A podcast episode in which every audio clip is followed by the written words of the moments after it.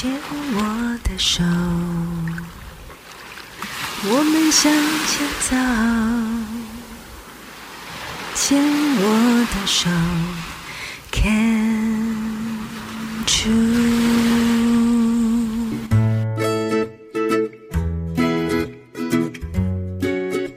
牵手之声，暖暖新世界，我是 Sunny。欢迎继续收听节目第二个单元《浅谈英语二三事》。台湾的小学阶段实施英语教学二十年来，没有什么单位对国内小学生的英文能力进行有系统的检视，因此台湾师范大学在二零一八年，也就是五年前。抽样体检了台北市不同社经水准的学区，总计一万零四十八人次。检验的项目分为四类，其中参加听力和阅读项目的应考孩子们，分别有百分之二十一跟百分之二十九没有达到小六学生应该具备的能力。参加词汇项目的应考学生人数是。三千四百零五人，这些学生的检验结果里面有四分之一的人数缺乏小六毕业生应该有的程度，也就是五年前这些被抽查的小六毕业生中，每四个就有一个带着不太足够的字汇能力进入国中阶段。那文法句型这一个能力的结果如何呢？抽样应考的学生有两千六百一十七人，其中百分之五十四没有达标，甚至里面有百分之十八的学生是停留在三四年级的程度。换句话说，这两千六百多个学生当中，有一半以上，将近一千四百多人，是还没有学会课纲中的进度。甚至其中的四百七十人左右，是要带着小学三四年级的程度，无奈的跳级去上国中教材。可惜这里的跳级是跳过还没有掌握五六年级该学会的内容，就要去面对更艰深的挑战了。就像是推着还没有训练好的士兵上战场一样。在进入国中的七年级之前，他们每一个人在这个科目、这个语言的学习上，已经处于劣势了。看到这个报道，我脑海升起不少问号。我们的孩子在小学学国语、数学跟其他科目，也跟这个抽样的英文测试一样。出现这么高比例令人担忧的情况吗？国语、数学这些主要科目，在过去几十年已经有非常好的环境跟底子，包括师资训练、教材编排都有足够的成熟度，家长们也比较有方法可以观察到孩子的学习状态，有需要就及时提供协助。可是英文方面，一个学期只有两次段考，可以稍微观察到孩子学习的状况，而且考题偏简单，不容易真正评估到学生是否碰到瓶颈了。六年基础教育很快就过去了，转眼间家长可能突然发现，原来孩子没有跟上该有的进度。老实说，现在小学英文的教材并不困难，放入的内容又很少。这个抽样结果正说明了许多有经验、未雨绸缪的家长，不得不在私底下先替孩子们采取积极一点的姿态来面对英文的学习，因为家长们都希望孩子在小学毕业时。是已经配备好进入国中求学的能力的，没有任何一个孩子愿意待在我刚刚说出来的那些数据里。一进国中的七年级，就跟同学站在不对等的起跑点。我想台师大的这份学术研究成果发表会，已经向社会大众说明了许多事情。处于刚刚这些数据里的孩子们，进入国中阶段的七年级、八年级、九年级之后，会有改善吗？他们要如何熬过国中阶段，顺利衔接更困难的高中英文呢？这个测验显示出来的结论，是在提醒我们要关注学生的问题、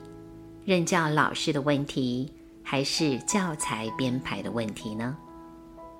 二零一八年的这个英文体检，是对五年前台北市一小部分的小学毕业生所做的测验。这个首善之都所呈现的结果是这样，那其他城市、村落、偏乡的真实状况又如何呢？我想这份报告需要专家学者和执教的老师们看出问题，找到症结点。不过，老实说，对上层的专家学者、教授们而言，这些数字跟比例的调整和解决之道，永远无法来得及帮助到那个测验中没有达到该有的程度的活生生的孩子们。我们应该可以推测到一个结果，非常可惜的一个结果，那就是在现实世界里。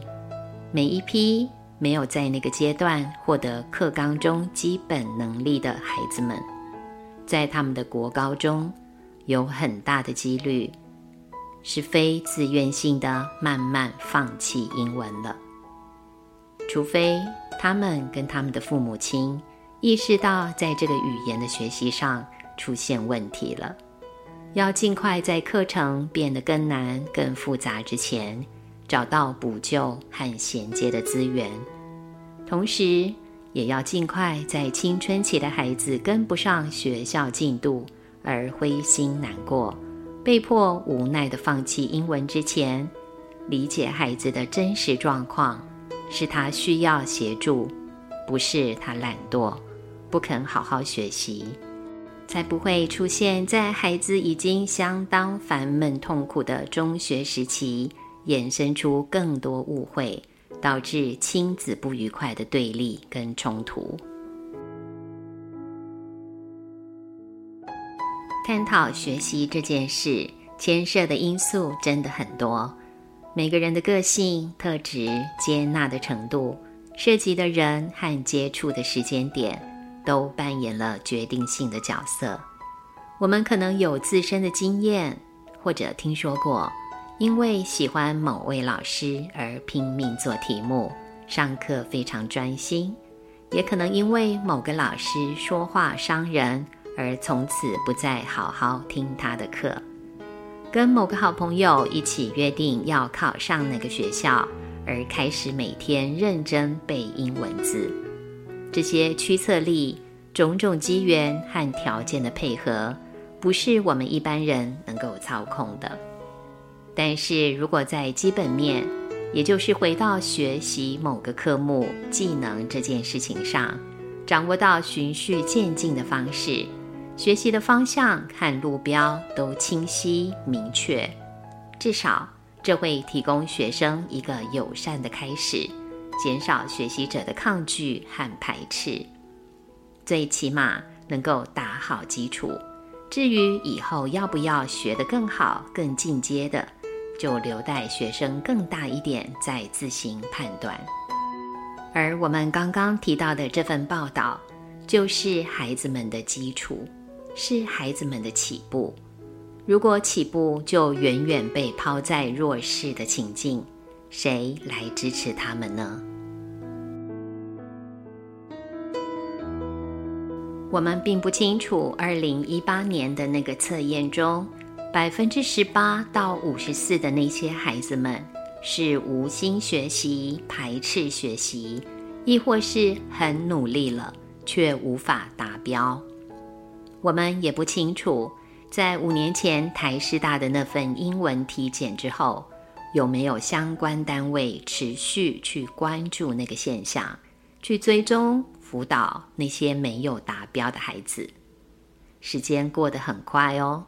我们刚刚谈论的那些抽查中的孩子们，此刻已经是今年的高三学生了，